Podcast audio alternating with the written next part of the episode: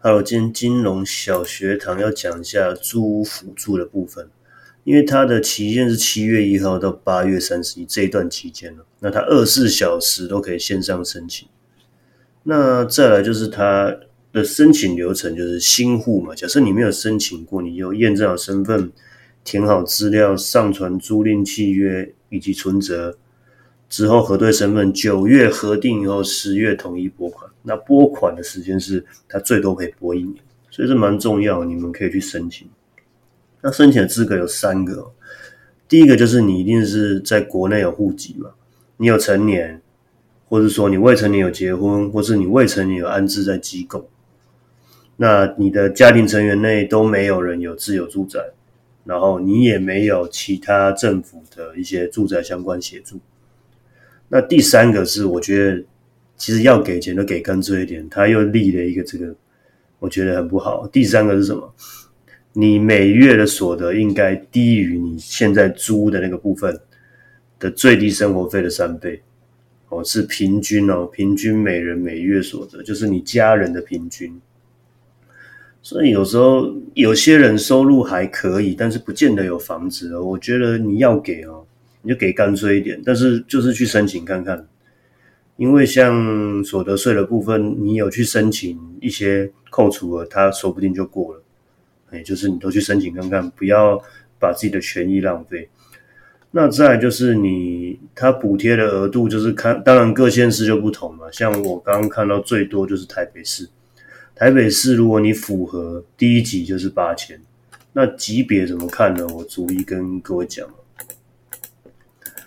级别部分有分三级哦，第一级就是你的家庭成员两人以上，他们符合低收入户，然后或是家庭成员三人以上符合中低收入户，才能领到最高。那通常这个一般人没有办法。第二个是非属第一级跟第三级，那我先讲第三级。第三级就是家庭成员一人未满四十岁，哦，然后他没有经济能力，是属于社会弱势的。那这个才符合第三级，通常这个也是不是一般大众会有，大家都到六十五岁才退休，还是有在工作，所以一般大家都符合第二级。那第二级我就大概粗略看一下，台北市是五千了，那台中的部分是四千，那比较偏的地方是三千二，市区会辅助多一点。那台南是三千六、三千二，就大概三四千块不等。所以我们一般只能符合到第二级，你其他第一级、第三级你就看得到领不到。那他有啦，有试出一些善意，他就是现在有做一个加码辅助。你初入社会的青年，你二十岁到三十五岁以下的青年，他有一样是要符合什么生活费三倍以下。所以说实在，你赚太多，反而不能拿这些辅助。可是当然，你说政府他就觉得说你赚多你就不需要，其实有时候很难讲。你赚多，其实花的也多，花费也大。其实我觉得该给哦，你就干脆一点，就直接给。那他初入社会的青年，他是补一点二倍。然后以台北市为例啊，你的租屋的那个月所得五万六以下，原本可以领到三千的补助金，那就往上添，就三千六。那当然还是要看哦，你每一个县市的那个生活水平不同，所以你还是要去查一下你们的那个生活费，你的均薪是多少。那再就是新婚家庭，就是两年内你有结婚，它是可以提升到一点三倍。那如果家中有未成年的子女的话，他一个小孩子可以领一点四倍，两个一点六，三个一点八，就是一个小朋友未成年就补零点二，然后没有上限。所以就是也是变相说可以让我们加一点点的生育率了。那其实我整体看起来，因为我以前也是有租过房子哦。只是我我们都不太晓得这个是怎么清理，所以很多一些释出的讯息，我们根本不晓得。这我是特地去看最近有没有做一些改革，还是有释出一些方案才知道。所以我是借由这个管道跟各位讲说，哎，你们可以去申请看看，也许你就可以多个几千块也好。我们没有办法说存太多钱。那至少说，让我们生活可以比较轻松一点。也许你拿这几千块钱，你就不要拿去买股票了，钱很难赚。尤其我是要现在讲说，最近的股市包包含美股、台股都相对的不稳定。像美金，它一口气就涨了那么多，你你就觉得这么经济的一些状况没有很安全的时候，不要贸然投资。因为很多客户还是问我有没有办法炒短线，因为毕竟我就是不喜欢短线的，我不想花太多时间，尤尤其是我们辛辛苦苦赚的钱，你如果真的那么厉害，像前两年，你随便都嘛可以当股神，可是现在呢？现在说跌就跌，说涨就涨，那你你永远不知道你哪时候是那个韭菜被收割的。而且我看了这么多的朋友客户，他们通常报喜不报忧啊，都是亏很多赚一点点，就哦我最近有赚多少，他亏的部分都没有讲。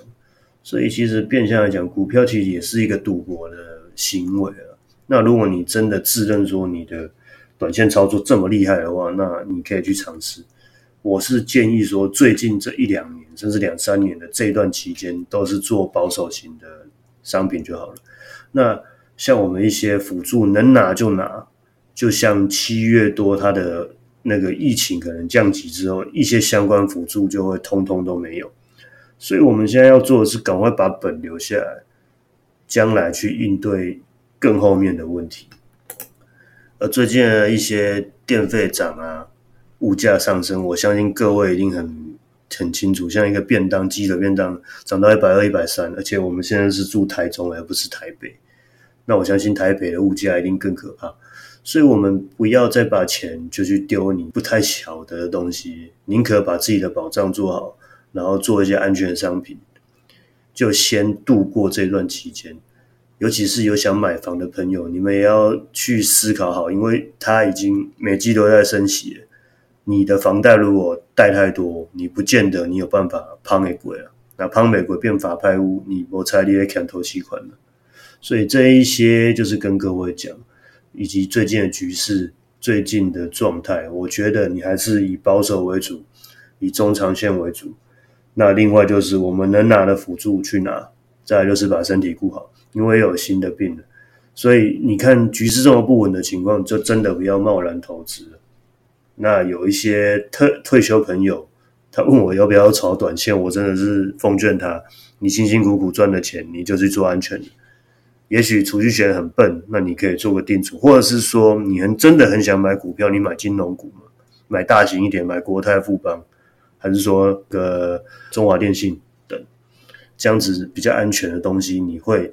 比较有办法把钱给守住，因为赚钱可能有人很会赚，但是不会守，所以把这些讯息跟各位讲一下。那保重好身体。接下来我可能还会再讲一些物价为什么一直上涨。我最近有一些客户跟我讲说，他一桶油六百块，原本六百块，现在涨到一千块，这是很严重的问题了。那之后的物价会怎样？可想而知，一定很恐怖，所以要注意。好，大家保重。谢谢。